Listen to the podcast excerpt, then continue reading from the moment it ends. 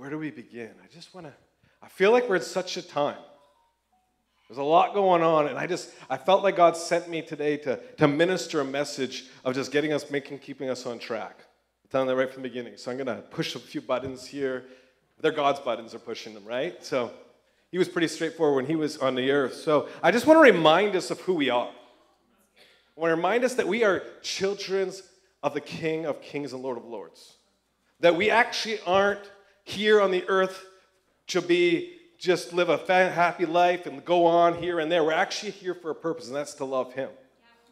And it's interesting, this is, this is off here a little bit, but this week I got this crazy little revelation, and I'm going to try to say it without you guys missing it. Is you know how we, um, we talk about eternity and we're going to live in heaven forever and all this stuff, and I also had this, this side of the Lord's heart is like, Kevin, make sh- like, I really, really do want my people here on earth, while they're living on earth, to find out who they are for for not just because we're supposed to ch- change the kingdom and show other people, but he had almost the side of him, it was like, because I have to spend eternity with you guys too. I know it's funny, but if you actually think about it, he actually wants that relationship. And we're always about, oh, to change, do this for us, do this for this. But he actually wants to spend time. But he wants to spend time with people that actually know that he's a good father that he's in a good mood and he's happy and he's not worried and he sits in the heavens and laughs while we all are confused and don't know what's going on. He's the God that says, Come to the banqueting table and feast before your enemies. Get that? He's the God that actually says, Hey, I'm going to send my son, who's the, the, the, the, greatest and could be the, the most leader of the, the natural world. And instead, he sends this Jesus and he goes, Hey, I'm going to wash your feet. I'm going to be a servant of all. I'm not, Jesus didn't look for position. He didn't need to because he knew who he was. And he put the same thing into you guys. Oh, man. So, Genesis 1 26 to 28. I'm going to start right here, some basic stuff. Then God said, Let us make man in our image, according to our likeness. Let, let them have dominion over the fish of the sea, over the birds of the air, and over the cattle, over all the earth and every creeping thing that creeps on the earth. So God created man in his own image. In the image of God, he created him male and female, and he created them. Then God blessed them and said to them, Be fruitful and multiply, fill the earth and subdue it, from to, to have dominion over the fish of the sea, over the birds of the air, and have every living thing that moves on the earth. What's the, the main thing there? To have dominion. Do you live a lifestyle that you realize that you're living with dominion? That was the mandate for us. And we'll get into it, but Jesus made sure we got back to that position of dominion. We're supposed to be living on dominion right now. But so often, I think the part of the problem is, is we get confused with living in this natural realm. We're born, of course, because we're, born into just on the earth, we're born, which is true, but we're spiritual beings. And, we, and so often we, I feel like the, the enemy gets us so focused on what's around us. Oh, what's the latest, coolest clothing? What's the latest car? What's the latest thing? Do you have the bigger thing? And instead of realizing we're spiritual beings, and that I'm actually an eternal being. And I actually so often use just this mind to, to make decisions instead of letting the Holy Spirit deal with my spirit. And first actually listen to our spirit. Because he made us in his image. And I'm not going to try to break down too much theology there, but God's also, he's, he's a spiritual being. So I can't tell you some, there's theologies that say, well, maybe God does look like a human being. Some say it doesn't. Lots of theologies saying like it's a, he's a spirit and that's the part that's eternal within us. But that, we, we've actually gone away so much from that. At church, we're really good at it. Oh, should I go here? Yes. Should I go here? Yes. At church, you're really good in the charismatic movement to be filled and be, oh, we're, it's the Spirit, it's the Spirit. It's always the Spirit's fault if we look stupid. Oh, did I say that? Oh. I didn't say that. But, um, but, it's, but it's true. But are we actually spiritual out there? Because we're a spiritual being 24 7.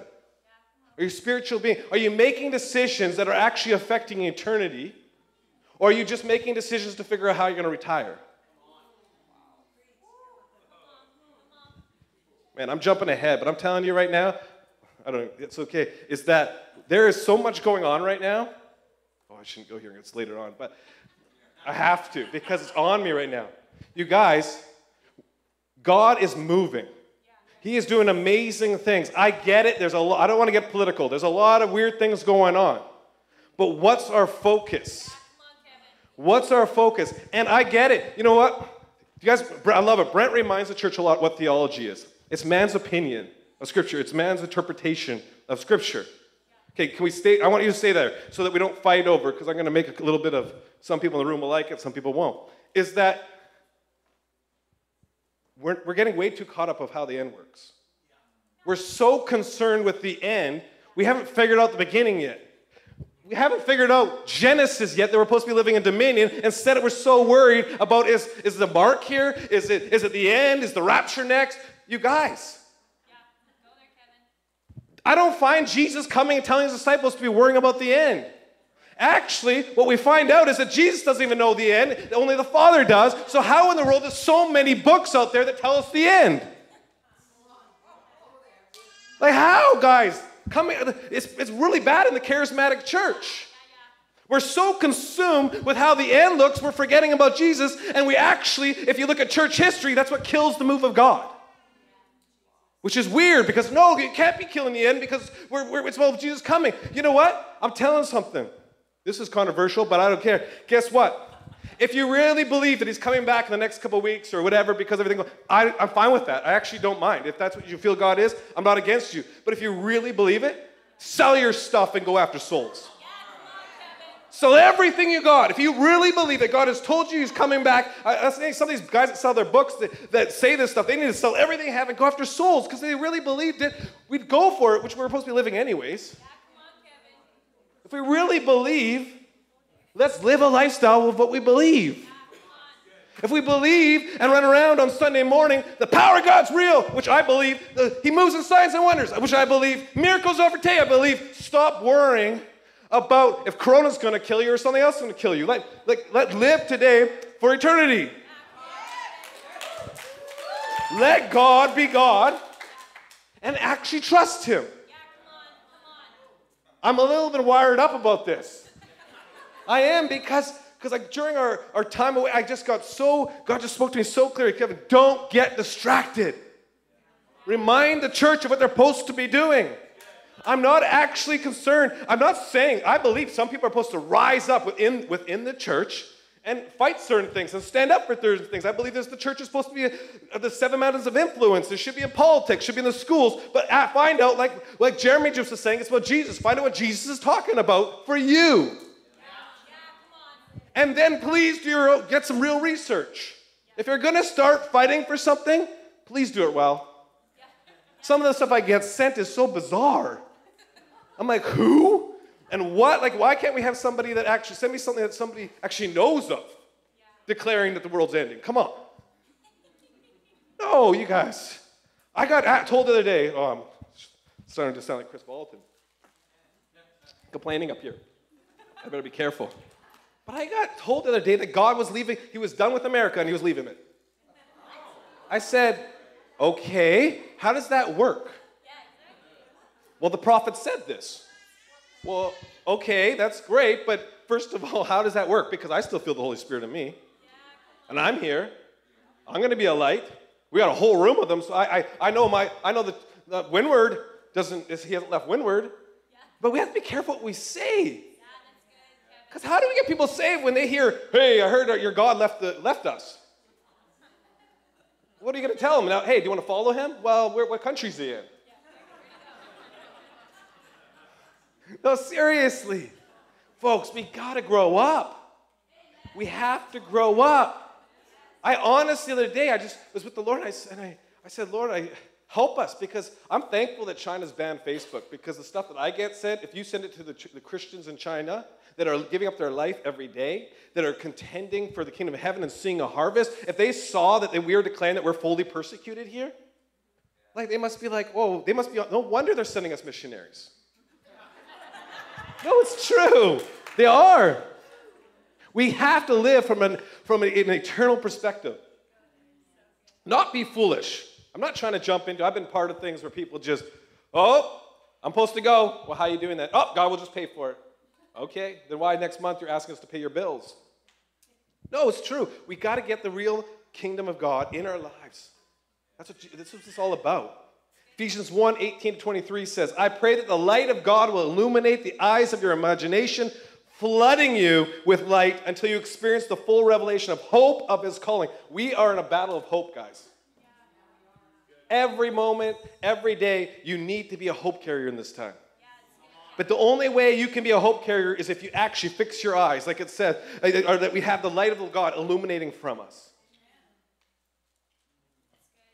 Flooding you with light. I want to be flooded with light until you experience the full revelation of the hope of his calling. That is the wealth of God's glorious inheritance that he finds in us as holy ones. Guess what? That's his. What's, what's God's inheritance? Us. Are we going to get changed? Are we really going from glory to glory? Are we really being filled with His Spirit? Are we really saying, Lord, change me, and, and actually touching people for His inheritance? He did everything on His part. He bankrupted heaven so that we could be His inheritance. Oh, we gotta, we just got, we gotta get real. I'm preaching to myself, guys. I'm preaching, I want more. I want more. If, if you study history, you get you, you, you read about these great men and women of God that's gone forth. It's always when they actually started getting real with themselves. You read about there's a great book that's easy to read, Bill Johnson, Defining Moments. It's actually an incredible book. And you read about it. These amazing people, they're doing this, they're doing that, they're doing amazing stuff, which we think is great to get to. And all of a sudden they go, hmm, this is good. I'm seeing a miracle, but it's not enough. It doesn't still add up to everything Jesus was doing. And he said I was going to do greater things. And all of a sudden, you see a shift in their life, and they say, I'm done with this. I'm going all in. And you're looking at them going, What do you mean? You were already all in. These people have these ministries and all stuff, but then all of a sudden it changes. The presence and the power come to another level. Or we want to experience that. Man, we should not be content, and we still shouldn't be content until somebody starts here getting some, some of their shadow healing people. Yeah, come on. Come. No, but that's in the Bible. Like, we, we I, I, I, I don't want to just throw that out there and pass it because we actually are supposed to be having our healing. Like, our, our hospitals should be emptied. Yeah, they really should be because we carry the kingdom of God. Yeah, yeah. We need to engage in it. And stop worrying so much. Oh, how is everything? If we're if you're sitting at home worried that this stuff's going to affect you, then you got to look and read your Bible and say, "I affect the world." I'm not saying there's some dangerous stuff. There's some people that have issues and health issues. I'm, I'm not trying to put down anybody, but I am saying we need to get real and let's see them rise up. Come on, God is so good. I pray that you will continually experience the immeasurable greatness of God's power made available through faith. Come on church. Then your uh, lives will be advertisements of the immense power as it works through you. This is the mighty power that was released when God raised Christ from the dead and exalted him to the place of highest honor and supreme authority in the heavenly realm. What does it say? To advertise. Where, where is adver- Are you an advertisement? That's literally, this is a shameless plug for our school. I'm telling you, that's what burns with me for this school is to actually equip. I want to learn it. We have to be continual learners. You have to live life. And if you start thinking you've got it all, if you've been saved 50 years, I, that's great. You probably know a lot. But isn't there more? I got eternity to learn about God. But in the school, I, it's a bunch of people coming together to equip and work together to actually believe this so that we keep on learning and having our minds renewed that we actually can do this stuff. And I'm telling you, we've seen the change in our church. We've seen changes in our leaders. We've seen changes because this word is true. God's word doesn't come back void. When you speak over it, things choose. But it's when you choose to agree with the word. Can I say it again? When you choose to agree with the word. When I choose to actually live this out. Because I can, I can read this all day. I know people that know this Bible way better than me, but there's nothing functioning happening in their life. Until the Spirit and the Word come together, reading it alive and active, seeing that it actually changes you, and you taking responsible and saying, wait a minute, God gave me free will, so I actually have to choose to follow this stuff. What do you mean? Well, no, God wants you to do it. He'll force you to. No, He won't. He said He won't. He said, Come follow me. He didn't say, I put a rope around you and I'm going to drag you. It's true. I've missed out on so many opportunities because I have listened to that lie where it's like, oh, if it's supposed to happen, it'll just happen. We're responsible, and, and, and we need to, right now, I think, oh, I, we need to, a lot of us need to just repent of blaming others for where we are in the Lord. No, for real. We need to repent of blaming others, family members, leaders, friends. You're never going to be that's not going to work on in, in heaven. It's not going to work on judgment day. It won't. You're responsible. Well, I'm called to this, and the leaders aren't putting me in a position. If you're called to it, it can't be stopped. I want to lead people, then lead people. Well, you didn't give me a position. What are you talking about? Jesus put you out there. Go find some people. No, no, no, I'm called to lead multitudes. Well, where are they? I'm telling you, I've tried to run away from this. Anyone knows me, it's true. When you're called, you're called. I literally used to teach people that. I don't do it as much. I used to say, if you really think you're called, run the other direction as fast as you can. Because you'll know then. Because you're going to need it someday. There's days you're going to have to go, okay, I know that I'm called. Are you sure? I know I'm called. Because I tried everything not to go that direction. It's true. Well, what do you mean? It's supposed to be fun. It's the kingdom of God. Ask Jesus how that was. He went, he went to the cross with joy. Why? Because he had the eternal perspective. He saw us in glory. He saw us with him, experiencing the fullness. And he's going, hey, you don't have to wait. You don't have to wait. Oh, wow, I'm not getting anywhere here. Um, one, one, oh boy, half a page of 27. Um, this will be continued. Um, this is the mighty power. Oh no, I read that. And now he exalted as a, uh, as a first above every ruler and authority and government and realm of power and existence. Okay, so he is over everybody, right? So this is the contention we live in. He's the ruler, but then he tells them, pay Caesar what is Caesar's. I'm not going to go too far in this, but we have to actually, this is why it's so important out of relationship. The kingdom of our relation, our life is supposed to be built out of relationship, it's actually not out of rules. It's out of relationship. It's out of cover, it's out of knowing what he wants you to do in that moment. Because those are the moments that will shift your life. It's the moments where you choose to go forward. It's the moments, wow, I'm all over my mess. It's the moments like David Let's talk about David for a second. David shows up at a battlefield to see his brothers and bring food. Now, you set up the thing, all these guys are scared because there's a huge giant. Well, there was a moment in David's life he had to make a choice because we read it as if we already know the story. Well, that's David and Goliath. No, David had to come there just like you are today. He had to come there and see the mocking of God's people. And he had to choose right there, being young, not being being set up. He wasn't the, the general. He had no control over anything. All he knew was, that's wrong, and I'm going to do something about it. And I'm telling you, I don't believe that David, and this is my own little thing, I don't believe David just was like, oh, this is to be easy. I'll just go throw the, the rock in his. I think he was chose just to say, nope, God's good. I'm ready to go for it. I'm ready to step into it. Because I don't know about you, but when you read the Psalms and David's Psalms, that guy was moving and some stuff that was in the New Covenant. I don't know. That's all. if you ever study that, it's incredible. David talked about things that he should not have understood yet. But so he had true relationship. So what happens? He's a defining moment. He gets up there, kills Goliath. Goliath goes down, cuts off the head, and guess what? The Philistines are running. Now, this is a word right now for the church, I believe. You better be excited for David and the rest of you watching the Davids right now killing the Goliaths, get behind them and start killing those Philistines too. Take ground, you guys. This is an open, this is an amazing time because we always talk about how David did it, but we forget that the rest of Israelites chased after and killed the Philistines. The body came together. It was not just a defining moment for David, it was a defining moment for all of Israel.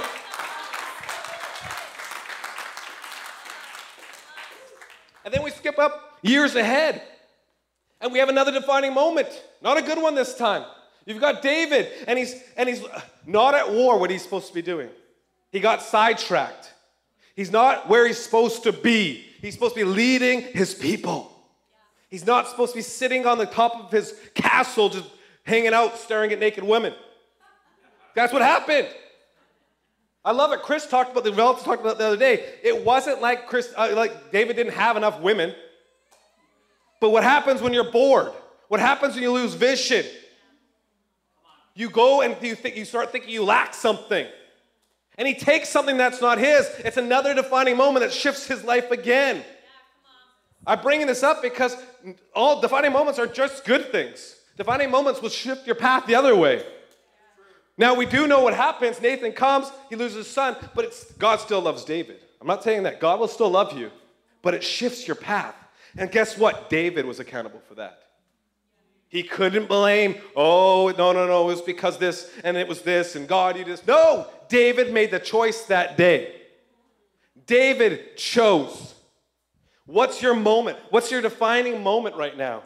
You got Peter and the disciples. What's their defining moment? Come, follow me. Okay. They had no idea what was next. He's asking you today, come follow me again. Just come. Come follow me and see what happens. But spend time with me. If you read the Gospels, there's a lot of stuff in there about what the disciples did and were, wasn't right. So he's like, on them, don't do that. No, I'm not here for that. Now, this is the contention. I, I, I have a hard time even ministering this because I've, there's this contention out there, because I do believe to fight for your freedoms and, and do this stuff. But then you also look in Scripture, and Jesus comes and he doesn't even worry about the, the Jews, uh, about the fact that they're under control of Romans, which is bizarre to me. I'm a fighter. I'm not saying don't, because I'm not saying that's theology now not to. I'm saying find out what you're supposed to be doing this hour. Because he was raising up people for what? To have dominion.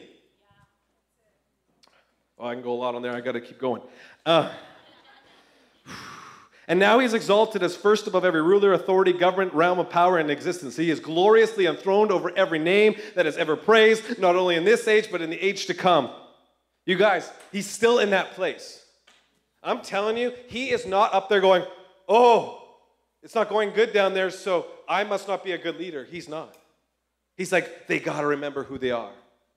They have to remember who they are, church. You know what? I brought up China. One of the greatest things China's moving in is because they're not scared to die for him. There's no sting to them. It's their greatest honor for them. It's actually what happens when, the, when, when Peter and, and these other disciples choose at the end, they literally all give up their lives for him. Why? Because they knew he was worth it. But some of us need to get saved enough to know it's worth it. I think it was Charles Wesley that said the, the church gets people saved enough to get forgiven and into the doors. They don't get them saved enough to actually do anything. Whew. God loves the church, just you know. I really want to say that because he loves the church. He actually, it's like, it's like when we see our kids, it's like, oh, you can do better. You can do better. We can do better. And some of us need to stir ourselves. We're charismatic for a reason. It's interesting. I love it because um, Nancy was said something in the service like, let's go after it. Let's give her a war. And I'm like, oh, I love the charismatics. I grew up in the Mennonite Baptist world, right? And it's interesting. I said, I just wanted to quickly, def- I typed in define charismatic, exercising compelling charm which inspires devotion in others. Are you being charismatic outside the church? We need you to be charismatic out of the church. When people see your life, do they want to be a part of it? When you bring hope. I'm telling you, it's hilarious. We're on, we're on our uh, holidays and, and we end up meeting some people, we're talking to them, and they end up literally all of a sudden wanting to be like, very careful. Love it that you came into our campsite. It's awesome. But they literally just came into our trailer for like four hours. Like they just invited them in. They invited themselves. But why? Because they were hungry. They literally was like, oh, I like the way you think. I like because they because people are looking for people that actually are, not worried. Yeah, so that aren't that admit what's going on. We talked about it, a lot of stuff going on, a lot of Paul, all this stuff. But I, it wasn't that we weren't down. We were like, ah, it's gonna we're gonna be good. We're gonna make it. The world is looking for that. Yeah, good, Come on, if you're watching, just come right to the building here. no, we invited them. We need to experience the kingdom of God in our lives, experience the eternal, and will, uh, will cause you to live from the tree of life instead of the tree of good and evil. We need to live eating from the tree of life. We need to constantly go to Him. And I'm telling you, that doesn't mean it can be going to another podcast, even coming to church. You need to, to, to do this at home. You need to do this in your own life. Figure out what brings you peace. The Lord told me this week, tell my people to stop getting their words and their and their their perspective from the news. We're literally getting it. I, sometimes I wonder some of these words, the prophetic words being released right now, are actually words that are, that are just the news. It's, that, that's not where we're supposed to be getting our God direction. We don't live. Our, our We are actually heavenly beings. What's our true citizenship is heaven, which I was going to get to. Whew. He came to declare the kingdom of God is here and now. That is literally, if you don't know, you're a part of a ministry that believes in kingdom theology. That's the basis right there. That we believe that heaven is now and it's here. That's why we're connected with Bethel and others. That's, that's what we believe. That we're not waiting to live when we get to heaven to experience things, we're believing it now. Because we see it and live it. You can't tell people. There's so many people in this room. If you, if you don't and have not experienced it, first of all, we'd love to pray for you if you need something, but also there's testimonies all over this room. There's people in this room that have seen God move today. And that's why you're here, because undeniable. Uh, Isaiah 61, verse uh, 1 says, The Spirit of God is upon me because He has anointed me to preach the good tidings to the poor. He has sent me to heal the brokenhearted, to proclaim liberty to the captives, and the opening of the prisons to those who are bound. We are called to be a light. We are called to be hope. I had a, a big discussion this week with Sam Robinson, and we were that, is, that is, we feel so much a mandate to make sure we, that this battle for hope which has already been won, but if we that the church rises into it. We have to start actually even using more of that kind of language that we need to choose. Take responsibility, you guys. It's that easy. I listened to a great message this week by Kris Vallotton. Guess what I did? I finished it. I went. In, My kids were all playing in, in Judah's room, and I walked into Judah's room, and I said, "Kids, hold on a second. Can you listen to Dad for a second? I said, "Very cool." This is literally what I said. You guys, can you please forgive your dad? they're like, "What?" I said, I, some, my, Donna, your mom and I sometimes are very passionate about certain political things and leaders. I said, I may not agree with them, but I want to tell you right now, please forgive me. We need to love them. If I've lost love for some of these people, then let's change that. Because I got convicted. And you know how easy it was? Because before I went there, I said, Lord, forgive me. I got to move from there. Do you got hatred? I love what Kris Vallotton just said, and people get mad about it. He has so much favor in Russia because years ago the Lord says, I command you, I want you to learn to love Putin. Not agree with Putin, love Putin. And he has so much favor, he says, because he loves Putin. He actually literally pray, like literally loves. That's the change, you guys. God actually wants us to love. You guys, we got to break through even in our house right now. I'm not saying even know stuff, maybe I do, but we need to learn to actually love each other. We need to lay down offenses and move on. And don't, and some of those offenses, you don't need to even go to those people. Just in your own heart, say, Lord, forgive me for building the offense. Take ownership, guys. 99% of most offenses, the person had no idea they did it. Realize that. Realize that also, this is a big one, just don't be a victim. Don't be a victim. It sucks being a victim because He never made you to be a victim. You're the more than conquerors. You're the head. How can you be the victim? You're the head. How can, how can you be the victim when you literally have, like, He wants to give you more than he, we can even hope or imagine? That's a lot. Like, how's that? How are you a victim? You can't be a victim. That's why they say people that go and under slavery or in prison, it's a mindset. If, you, if there's those who chose to be in prison and never be a, never be a prisoner. Those who've been slaves have never been a slave. It's a choice. I'm not talking, there's natural things to it too, but there's a, but there's a choice. It's their mindset. They don't break. Why? Because they know who their master is. They know where they're going. And I'm going to hit this once more. I just feel in my spirit, Lord, is that we got to start concentrating on eternity and actually start believing it.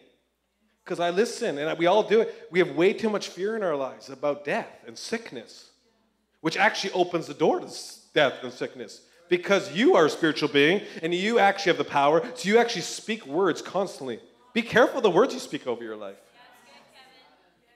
Be careful about what you admit to fear and, and careful what you listen to. If you don't have, if you're around people that are constantly speaking negative things to you, get move on. I mean it. And if they ask why are you not hanging out, it's like I don't want to listen to that. Well, that's rude. No, it's not. It's because you have one life to live, so live it. He came to set us free, so be free, live free. The greatest commission in the Bible, I believe, is, is the Lord's Prayer. It says, Our Father in heaven, hallowed be your name, your kingdom come, your will be done on earth as it is in heaven. You guys, just that line, on earth as in heaven, should have us so excited. These aren't just words written in a, in a book, these are the words of, of God. They're Jesus Christ. Give us this day our daily bread. Forgive us our debts and forgive us our debtors. And do not lead us into temptation, but deliver us from the evil one. For yours is the kingdom and the power and the glory forever. We need to let the kingdom come out of us. What does that look like? It means what we're talking about. It's actually more simple to start off with. We get we build it so much. Well, then the kingdom comes, you walk in the room and everyone's healed and set free and delivered. So, so no, start off just bringing hope. Try just sitting in a room with a in a if you, next time if you have to go to the doctor with a smile on your face. I'm telling you, there's some women in the back there uh, that when they go to the doctors and been, I've been there, they make the place start chuckling. They've had the uh, the the, the emergency room like literally just laughing, and they're there for a serious reason. But that's not. I know them. That's not their hope. Their hope is in Jesus. It's incredible, and they know going through hard times. They know what it feels like, but they choose and it's not always easy. And we need to honor people like that. Oh, for real. People go through hard times. And, and sometimes in the charismatic faith world, we're like, oh, they're in a hard time. Let's just kind of stay away from them right now. No! We can admit that there's things that we don't understand.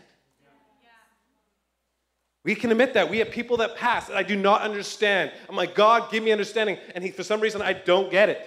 All I know is keep going because I do know that He's real. I do know that I've encountered Him, and I've seen people set free. I've seen people healed, and I've lived healed. I literally experienced Him too much, and that you can't get me to deny.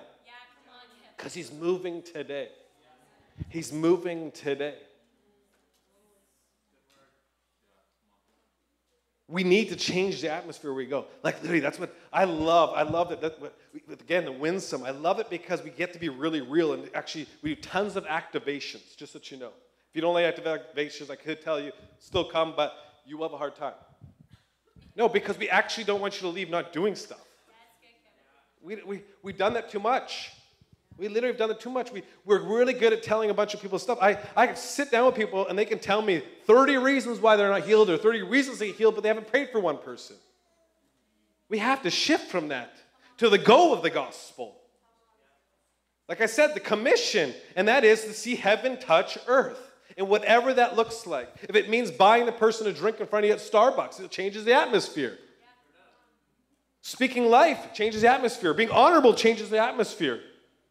Now, I, and then we go further. Let's see the miracles. It's, it's the shift in life. There's people walking around that so need a miracle. And if we would just, we're in the places, and if you took the time and the moment to try it, when I say try it, if it doesn't happen, it's not your responsibility. What's the worst thing that's going to happen? They laugh at you. Ha ha, good. They're responsible to deal with that with God because they're not actually laughing at you. Because you're a walking child of living God. You actually are an ambassador of Christ, which actually means you actually are heaven walking around. And again, I don't understand why not everyone gets healed right away. I have some ideas. Because if I start praying for everybody and they instantly healed, up the, the human nature these days, especially where the church is at now, you just make me into a into a something of a superstar, and then I'd get all a bunch of pride probably, and I'd probably screw up. And I don't want that. So I want to see him raise up a bunch of people. That we see so many people healing, so many people prophesying, so many people releasing the kingdom that it doesn't matter. It'll just be another person. Well, did you meet them? Did you meet them here? And I've been part of something like that. I had breakfast with some people this morning, and I actually had to hear they, they haven't been to Abbotsford since 2005. And when they then they were part of Abbotsford and stuff, they're like, I don't even know how I got connected to that old group with that you were part of. It's just that everywhere we went, there was people praying for people, people all over the place, and they got hungry. He was a Baptist kid that we left Abbotsford charismatic. And it was so cool to hear. And I'm like, and, I, and, and Sammy both looked at each other like, we got to see this again. We got to see this again. We got to see God move like that again, but even greater. Because and I'll tell you why it's greater. Because we, we, I believe that where we are, we're creating and trying to live a kingdom out of relationship and not out of performance. Right? We need to stop just because somebody sees a miracle doesn't mean they're the next leader. You guys, we need to actually get, raise up people like, like in Winsome and raise people moving in the stuff and actually send them into the world. I, it used to be 3% of the, the body of Christ was ever going to have a platform or have a place in the church, and now they say it's down to 2%. That's the last stat I just heard a couple weeks ago. So, what about the other 98? Yeah. But we have to be preaching a message that we say that's amazing. It's not about just sharing up here about, oh, look what we did, look what we did. No. I want to, we, we're going to start see, I want to see some more testimonies from out there. Right? Because that will change places. Come on, we need some CEOs raised up so we can get some new carpet. No, just thank you, Jesus. That's a bad joke. That's a bad joke. It's not about God can do whatever He wants. He can bring this stuff. Because, but I mean it. Bring in Lord. I, I pray all the. Bring in the business people. Bring in the business people. Not because I care about our building, but I, I like to see God do amazing things. I like Him to make things look good. I grew up in that in the other side where, where our buildings were very, very nice. We just didn't have much of a move of God. Why don't we do both? I believe we can. Because our focus isn't on that. We need to see breakthrough, which we all know. We need to live a lifestyle that we, like the feeding of the 5,000, that we can take a couple things and multiply it. We, we, you guys, when God blesses, I love these, these declarations we do. We don't just do that for no reason. Like we see it. We, we, we just before we go, I'll have to testify right now. Just before we go on holidays, out of nowhere, we get connected, and um, oh, I always forget the name of the company. Hallmark filmed the movie in our house. Random, literally while we're on holidays, and they pay you to do it. How does that happen? It doesn't even make sense in our neighborhood. It just happened. Somebody else was down, like they filmed a couple blocks away, and somehow they pick us out of all the hundreds of houses. Why? Because we're expecting favor. I'll be honest, we're expecting. You sowing, because I do want to say that because so often in the charismatic world we sound crazy. Oh, God just pays for that. He does that. He just does that. Oh, he wiped my debt. No, there's there's, there's stuff that all came into the story. There's sowing and reaping, and sowing and reaping is not just about money, folks. It's about love. It's about it's about sowing in people's lives. Because guess what? He cares way more about people's lives than money. He's way less worried about how big your house or nice car they is than, it, than, than the relationship. He cares way more about the relationships in your life. And there's a whole realm that I feel like the church misses about sowing and reaping a lifestyle. You sow joy. You sow, you want, to, you want more hope in your life? Give away hope.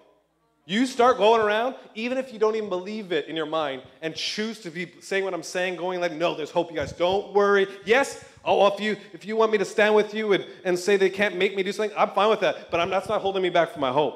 Yeah, yeah, yeah. No matter what happens, I still have hope. And no matter what, God is my provider. God is your provider, not your job, not your, He is.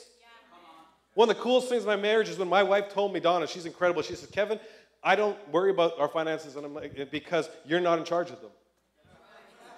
He is. It's true. But she had to live a lifestyle. I won't get into her own testimony, but as a kid, they didn't have much. They had to leave their father and, and a whole bunch of stuff. So they, they watched how God provided. And so by the time I married her, I am fortunate she's not worried. She literally is not worried. It freaks me out. I, will be honest. Her faith is way beyond that. Oh, who cares? I can't ask her what to give anymore. I asked her when we were first married. I'm like, the, uh, all the time, I'm like, how much to give? She's 10 grand. I'm like, we don't have 10 grand. well, what do we have? I'm like, I'm not telling you. I'm not even joking. Because that's her heart. Because she literally lives. She can't, she knows you can't outgive God because she's watched it. She's lived a lifestyle and seen it. And we have undeniably seen that. I'll tell you a cool testimony. I'm going off a bit, but I'll tell you because I believe, no, I believe this because God's not about money. I'm not taking an offering, but like, I won't, trust me. But I'm telling you that He loves to see His body blessed. He likes to show off His family, right? So we're married. I'm youth pastor over at uh, Global, a Fresh Fire, and we didn't have anything. Just going for Jesus and we get we're in this little old um, old basement suite, and like literally it was cheap as we could find, but we knew we were gonna get our own place. So we're gonna buy a condo. So we finally scrubbed up, literally saved up our first 500 bucks. There's a reason I tell you that. It's $500 down payment. Back then, actually, you'd be surprised. We only needed like 20 grand down payment back then. Um, that was many years ago. And honestly, I'm in the meeting. This, this, we're in these meetings, and all of a sudden there's this whole offering in the middle of the thing, and the God's moving supposedly. I'm not saying it's not. I'm just saying and my mindset was, okay, another offering, good. Okay. And we took a lot back then. And so then we're doing this thing, and the Lord says, give 50 bucks for your breakthrough. The offering, right? Just be honest. That's all he said, 50 bucks. And I'm like, no, God, that's just, that's $50 out of our $500. That's how I literally thought. He says, okay, you want to play that way, Kevin? Now I put those words that way. He just said, okay, if that's what you want to do, then write, go get, go get the envelope, ask for an envelope, and we'll write your credit card on number on it. I'm like, okay. He says, now ask Donna. I said, what? Remember, he said $50. He literally, literally, I said, I looked over to Donna and said, so Donna, what do you say? She said, 500. I wrote it, threw it up in the front. I'm like, no! Literally, I didn't even do it joyfully. I'm honest. I'm like, oh no! You serious? I'm serious. That's how I felt. And I'm like sitting there the rest of the meeting, not even concentrating on Jesus. I'm just like, oh man. That can't be God. I think I just got fooled. I'm totally convinced I'm fooled. I'm walking out. Sam, Sam and I have been friends for many, many years. He's walking out. He goes, Kevin. And he never usually asks me this. He goes, Kevin, what do you think about that offering? I'm like, oh no. The way he asked it, I'm like, it doesn't sound like he believed it or something, right? I'm like, well, you won't believe what I did. He's like, no, you did. He told me to do 500. And I said, no. Sorry, Sam, I'm telling everybody this. He goes, you're going to get breakthrough. And I didn't. He goes, I saw the angel there and I blew it. And guess what happened? How was it a month later? We owned a, a this is my wife. She pushes. We went and looked at some places we could afford, and then we then all of a sudden next thing we bought something we couldn't afford, a penthouse suite in uh, in Abbotsford, gorgeous place. And literally, he just started in the, the the crash. We made money off of it. Like literally back then when the crash, we made money. Why? Because God, not because of me. I take no credit in that. I don't because that's the key, you guys. Put the focus on Him. Yeah. When you get blessed, stop thinking, oh, look what I did. Oh, because I listened to Jesus. No, it's from His grace. It's His grace. I love it. God will tell me we'll get blessed with something, and all of a sudden he'll tell me because he'll be like, Kevin, you know where that came from? I'm like, what do you mean? He's like, when you did that. Oh, and that's when I didn't want to do it. There's things, and it's not just money I'm talking about. It's when you when you did something because you know you had to do it. Because God, you can't outgive God in your life. Again, this isn't about money. I love to talk about this because people miss out on sowing and reaping because sowing and reaping is not just money. It's life, it's time, it's energy, it's prayer. You can't. I know of a church that they actually admit the only reason they're staying open is because they pray. They know they've screwed up. They've admitted that. But they say, look at us, we're still doing good. Why? Because we never stop praying. You can't lose. Oh, when many of us are not allowing heaven's realities to dictate the earthly realm. Luke 4:43, but he said to them, I must preach the kingdom of God to other cities who because of this purpose I have been sent. He preached the kingdom of God to the other cities also because for this purpose I have been sent. That's the Bible, you guys. That's Luke 4:43. He's sent to release the kingdom. That's the simplicity of the gospel there. Jesus needed to explain to us how the kingdom works because it was so completely different than how things work in the world in so many areas. That's the thing. In, our, in the world tells you you fight for everything. God tells you to, to lay it all down. It's all it's backwards. Why? Because that's our citizenship. I believe in wisdom, guys. Don't, I'm not that guy that's like, oh, just throw it all away. God's we can't be like that. We've done that too much. And then we look broke and they're like, haha, you listen to God. Get wisdom, get counsel. It's about family. When you got a bunch of people coming together, you're, you're not going to miss it. I, I'm actually saddened, I'll be honest. And I don't want to hurt anyone's feelings because I know people have said this to me before. But I'm actually get saddened when people say, but Kevin, how, how do I know if I've missed my calling or not? I get saddened, be- I'll tell you why. Because when you're going after Jesus and you're really called to anything, you can't miss it. I'm telling you, you really can't. It may not look what you think it's supposed to look like, but when you're chasing after Jesus and then it becomes not chasing, you just hang out with Jesus and you're walking and all of a sudden you get distracted. He goes, Hey, Kevin, come back. And you're like, Okay, okay. And he can't miss it then. And then when you do screw up, he's like, Oh, it's okay. I'll just pick you back up and bring you back.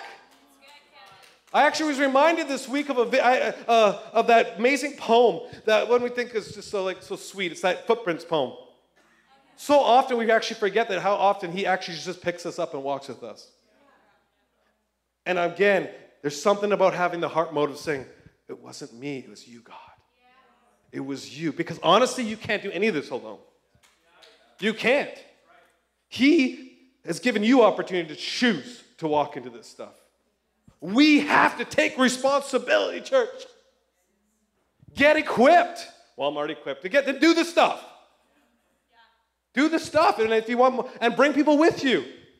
Don't wait to go and do evangelism when, until there's an evangelism called by a church. Go be evangelism. I love Jesus culture. I'm not saying everything they do is right. I love them, but I'm just saying this. I love what they do. Is that the people come to them and they're like, "Hey, what are you doing in the city?" And Banning looks. Banning's their senior pastor. He looks at it and goes, "Well, what are you doing in the city?" No, no, no. I asked you. No, no. Just first of all, what are you doing in the city? Well, actually, I've been starting to work at the food bank. That's amazing. That's what we're doing in the city. Because he's realized, the church realizes that, that the people are the people. They're the ones doing the stuff. Well, they go to, I've heard this many times, they go to Banning, they're like, so uh, when's the next discipleship class? Uh, what do you mean? Well, I got these two people saved. Oh, that's amazing. Way to go. Yeah, but when's the discipleship class? Um, let's look. How about, are you free Wednesday night? Yeah? Is your home free? Yeah? Oh, yeah, you should do it Wednesday night. Well, you're coming? No, you, you disciple them. Come on, you guys. The Western society is literally like we've made it almost like, oh, we'll do our little bit of part and we'll just hand them off. Learned it. He said, go make disciples. Go make disciples. He didn't say go bring them to church to make disciples. I am all, that's why we have a school. We want to equip. But we're an, I believe we're an apostolic center, which is amazing because we're gathering around family and, and, we're not gathering one idea. We're, we're, well, one idea, which is Christ and Jesus King died and rose again. That's definitely the idea we're behind. But we actually can have different understandings of theology and everything. Why? Because we're not based around um, rules, we're based around um, relationship. We can actually have different opinions. Like, honestly, back to like, I don't really want to know your end time theology. Because whatever happens is going to happen. It's going to be interesting when some of these people get to heaven and they're like, they get to meet Jesus. I don't think the first thing is like, Jesus, it didn't happen like you, like you missed it. like honestly, because these people, t- some people tell you like they know so well what's going to happen. And I'm like, you can stop telling Jesus how he's going to end and get, oh, this is a big one. I'm going to just, literally, when the enemy starts bringing you fear about the end time stuff, please listen to this one. Tell them and remind them, hey, enemy, you don't have any power or authority over when the end happens. That's what my Bible says. He doesn't know.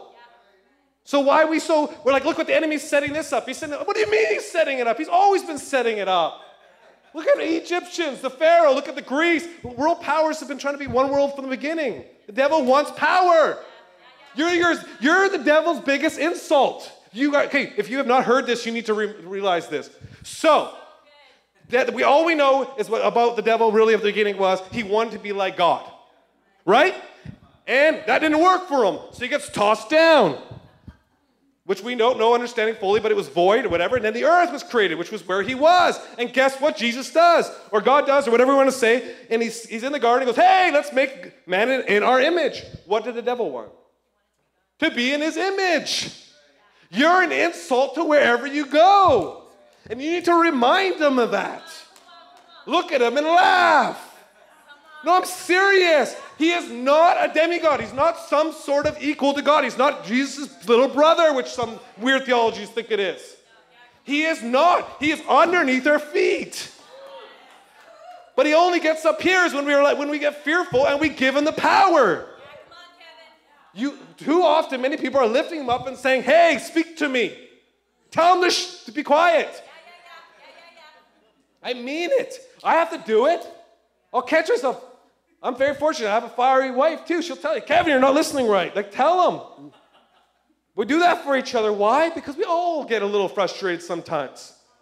But we have to say, be quiet, get behind me. Man, that's another defining moment. Peter gets told, get behind me.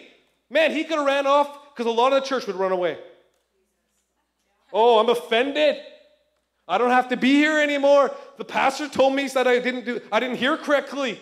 And I know I did. So I'm leaving the church. And I'm going to tell everybody else too. Now we're just going to have church at Starbucks. Sorry, that was a bad. But it's true. But Peter had to look and say, No. I know my identity, and I'm going to go back to Jesus. And what did Jesus end up doing? Hey, Peter, I'm going to build my church on. Why? Because he had a defining moment and he stayed. A lot of people are missing out on their, their calling or whatever you want to call it or opportunities because they didn't stick with it. They get offended and they move on. God is looking for people that are ready to stick with it and go forward. Oh, man, he, he, he, we choose to walk away. Well, no, don't, you don't understand. It was, it was their fault. They screwed up, so they pushed me out. What do you mean they pushed you out?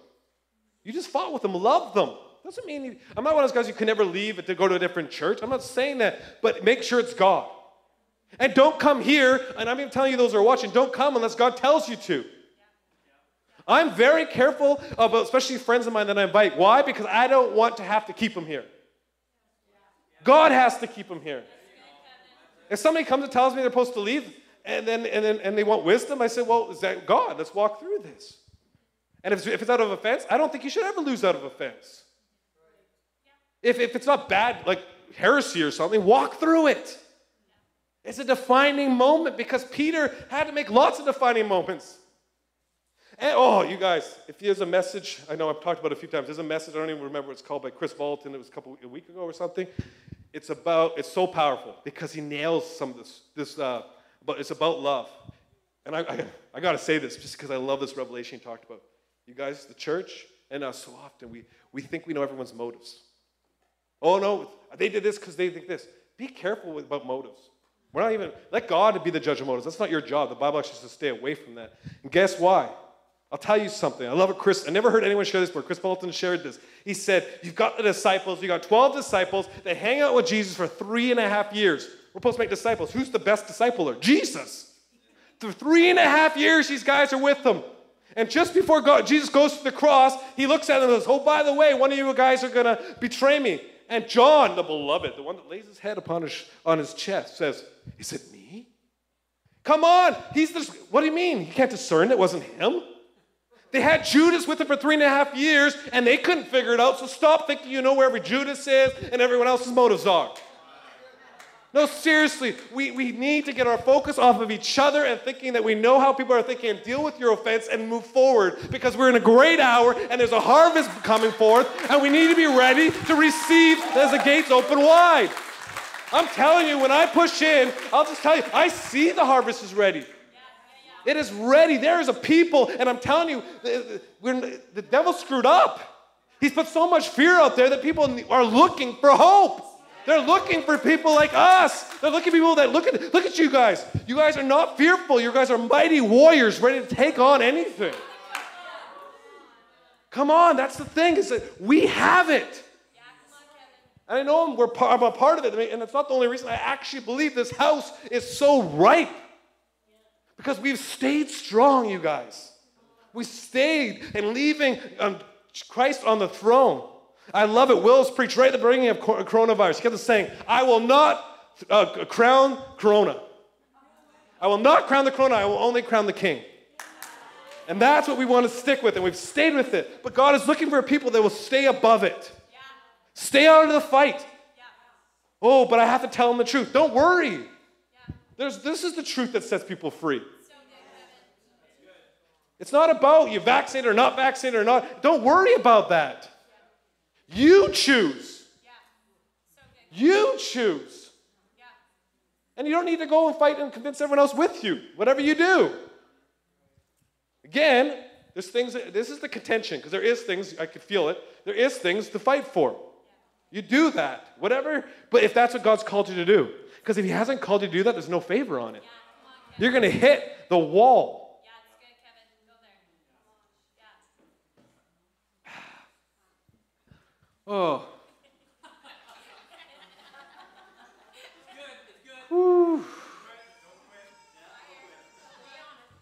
Luke 9, 2 to 5. Then he commissioned them to proclaim God's kingdom and to heal the sick to demonstrate the kingdom of God has arrived. Some of you guys just need to learn to demonstrate it for yourself. What do you mean by that? Well, when situations in your own life, not in front of a crowd, not when everyone knows something, and actually trust God and say, hey, oh, I just sprained my ankle. Don't run to tell I sprained my ankle. First, just pray for it. See what happens. We're so quick. Oh, we need the doctor. No, first try it. I love it. I love talking to people that are from other nations. Like, like Willis is a great one because that's all they knew. When he, where he grew up, his house was known in the place. You got injured or sick, you go to his house. We don't, that's so foreign to us. It's so foreign. Well, why do the miracles all happen in Africa? Is God bigger in Africa? No, it's because they actually have no other option. It's either see the leg healed or cut it off. No, it's true. It's true. And I love doctors. God uses doctors. But let's make God the first one. Let's make Him the hope first. He'll use both. But we want to see God move, we got to start actually expecting it.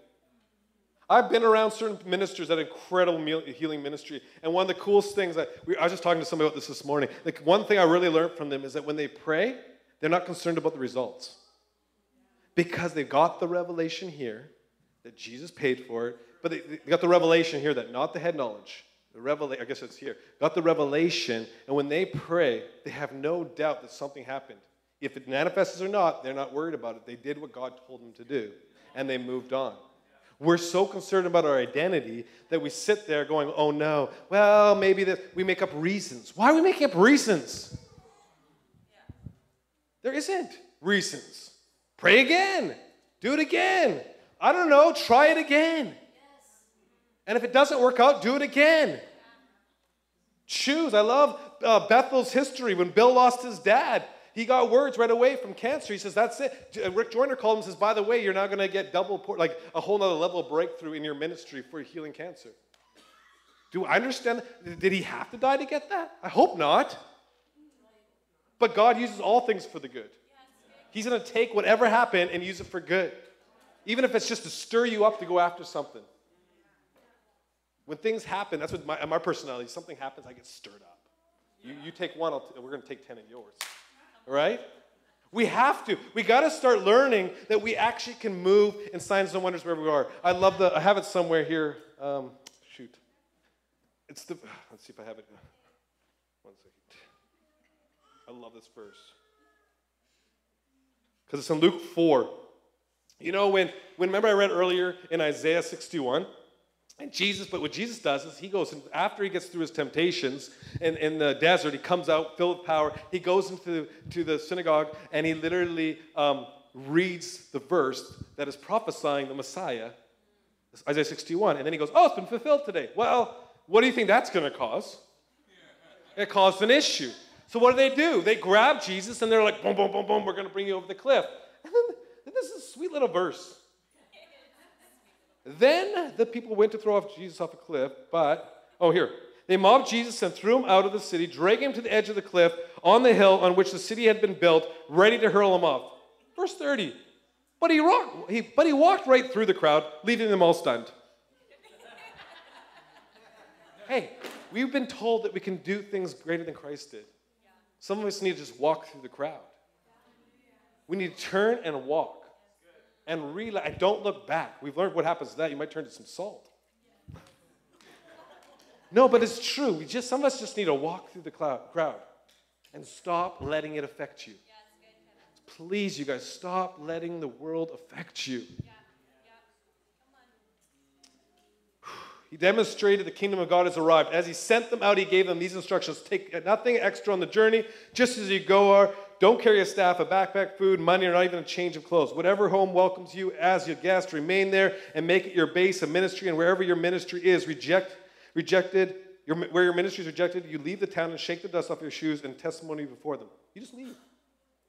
Don't, don't, get, don't get into a fight. He didn't say, okay, now call, phone, get on Messenger, and get a hold of all the rest of your disciples, and let's go and fight these guys. Let's tell them how they messed up and missed Jesus. No. He said, move on. You guys, there's too many people that need Jesus. There's uh, the harvest is ripe. There's apples hanging on the thing, but instead we're running around and looking at the one tree everyone's already tried to get on. It's true. It's cool. I've been hearing some incredible breakthrough and things happening in certain ministries, and, and you find out. I'm like, oh, well, I never heard that ministry. Yeah, because they're going to places no one will go, and they're seeing breakthrough. Next is it two weeks from now or three weeks, whatever, Bill Prankard, if you don't know who he is, he's a, a father of, of Canada, spiritual father, whatever you want to talk about, a very man that I would honor. He has brought breakthrough for Canada. He, he has pushed in for Canada. He's, does anyone not know who Bill Prankard is? Oh, you'll love him. He ministers, and not that it's about who you minister with, but he literally ministers beside Benny Hinn, and others are all best friends. They've seen God move. But I'm telling you, you'll hear from him maybe. I don't know. He has ministries that go all up north and go after the natives and all this stuff, places no one will go. And you hear the testimonies and the salvations. It's incredible. Why do you think God honors him and allows other people to honor him? Because he's paid a price, because he took the heart of the Father. He didn't just take the easy road, right? And, he, and we're blessed, he's coming. Cool thing is, he asked to come. He got a hold of us. He got a hold of Brent. He loves Brent. He knows Brent. It's awesome. Whew. We're going to end here. Um, shoot. Um, we need to choose. We need to choose in this moment. I get you to stand up. We can have the keys or whatever if you want. I think we've had a lot. Yeah, there you go, Miles. Thanks. I just, I just burning with, and we titled this message. Lord told me normally I never get a message. He says it's defining moments. The church is set up. People, not the, ch- and he said it's not just the church. It's individuals need to make their defining moments. Are you going to look at David's breakthrough or Bob's breakthrough or, or, or anybody's breakthrough and go, oh, look what God does stuff for them. He never does stuff on me. Or are you going to say, hey, I'm going to join in? Or are you going to join in and take the land? Are you going to take it? Are you going to take that promise land? The promised land is ripe, you guys. It's ripe. Are you going to be a Joshua and Caleb? Or are you going to be the rest? Did you realize it? Go study this. You know how many years later after they took the promised land was the first time they took on a giant? But wait a minute, they didn't go into the promised land forever because they saw the giants. They didn't even have to fight the giants, they just had to possess the land. God is moving and has set you guys up. He has put you in a place, and I'm telling you, He put you in this house. And so we're accountable for that as people. I have realized more in this season that I personally am accountable for things I've experienced that God has done for me and has shown me or I've been a part of, and, and, and, and the words given to us that I'm accountable. Not everyone else, I'm accountable for what God said to do. And each one of us need to step into and say, I'm at a defining moment. I can either choose to get caught up with the things of this world, I can get caught up and go, oh my goodness, I'm going to do this and this, or I can say, nope, I'm going to go take on the Goliath. Why? Because we actually do know the end of the story. And we actually know the end of the main story, and that's we've won. And we, some of us need to say, hey, I'm not going to wear Saul's armor. Because guess what? That's in the story. Well, you got to protect us. No, you got to be who you are. I'm calling today for people that are willing to say, I'm defining today. I am choosing today no matter what. Don't beat yourself up with yesterday. I don't, God loves, His blood is so powerful. What He did on the cross is so powerful that you can choose today to, to it doesn't matter if you live the last 20 years running from your call or running from what God's told you to do. I don't, he does, He actually is okay because guess what? He'll change that in a moment. He will change that in a, just in a second. Don't live in the past, live for today. Choose to be ones that walk and believe that, uh, that the waters could be open, like the Israelites like walking through the dry land. We can choose to be a people that can take water from a rock. What do you mean? Why do you bring that up? Because I'm hearing all this. Well, we won't be able to buy food. We won't be able to do this. God is your provider. God is your provider. But please, I'm telling you, don't wait till things get really hard to start realizing that God's your provider. Don't wait till you get to a place where they're about to you have to make a decision of life and death. Make sure you have such a relationship that those, those decisions are all made before you get there. Because it's way easier that way. And you may never get to that place. You may never have to. Come on, because God is moving. And He's put His hand upon each one of you. He wants to fill you up to do the works of the kingdom. He's given you the power of God that rests upon Christ Jesus, is upon you, that resurrection power. So, right now, just put your hands up. Let's just, I just want to pray a, a fresh fire over us right now, Lord God. A fresh commissioning, Lord God. A, a, a defining moment right now, Lord Jesus. We ask, Lord Jesus, come. Come. If it's possible, can I get the worship team if they're able to, if you can? It's okay. I just, that song, Yeshua. I just want to I want to sing over us because that's like back to the transition where Jeremy said it's about Jesus. Everything I've said today really is just the basic version of getting us back to talk and look at Jesus. When he becomes number one, for real, things change. And I say it again when he comes number one for real, for real's the word. And we have to get real with ourselves. So, Lord, just come. I actually pray, Lord God, just like you saw this morning, Lord God, those angels coming in this place. I pray that would commission your people, Lord, that they would, they would strengthen them. I thank you, Lord Jesus, right now. Thank you, Jesus. You are moving. You are moving right now in Jesus' name. Let your fire come. Let your fire come. Lord, I thank you that you are raising up a. There we go. Maybe I did that. Wait for a second. I God. I just want to give him time.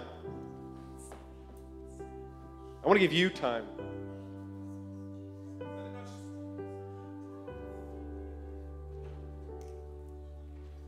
Let it not just be a time of just another preach, another message. It's not about me. That's my biggest prayer. Let just God move. Let Him move on your life. Make choices right now. And I, I, I dare you, I actually dare you to right now. Lord, forgive me for this. Renew my mind right now, Lord God. Renew my mind. Lord, sorry I got caught up. Sorry that I, I go to the newspaper or I go to, to Facebook or I go to, to Fox News or whatever Newsmax before I go to the Bible. Lord God, let our discussion and our lifestyle be about you. Let it be focused on you. Lord God, open our eyes to the harvest that is ready, God. And Lord, let it be a defining moment today and say, no, no, no, no. Like David looked and said, no, no, no. There's no giant gonna mock what I'm called to do. And it's that easy, you guys. It's way easier now than it was for David because Jesus did it. So, right now, even in your mind's eye, I would say just go kill the Goliath in front of you. Kill it. You are a giant killer. You are a giant killer because you are glorified. You are glorified, Jesus. Worthy are you, God. Holy, holy are you, God. Hallelujah. Hallelujah. Lord, you are upon that throne. You are worthy. Lord, like Isaiah 6, God, Isaiah saw you in your majesty, in your majesticness, Lord God, and he was undone. Let us get undone in this hour. So that when you cry out and say, Who can I send? Who will go? We will be ones that will say, I will go, Lord. I will be sent.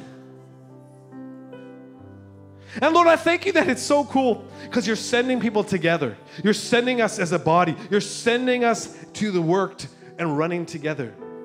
We are so fortunate to be living in a time that we actually have reality that we don't have to just do things on our own. We get to do things together. Lord, just Jesus, we magnify you. Anytime you're ready, let's just sing Yeshua. Let's give him the glory. Let's give him a glory offering this morning.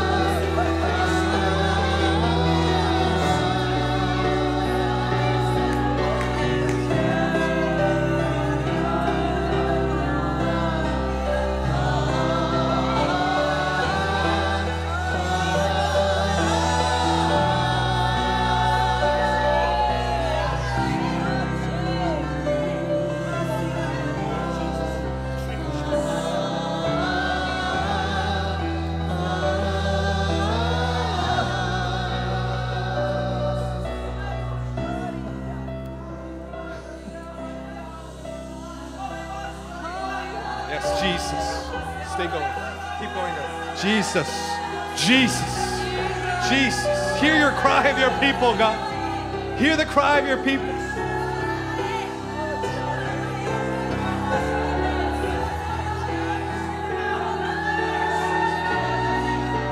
More, Lord. More, Lord. More, Lord. Come on, there's a cost to intimacy. There's a cost to intimacy.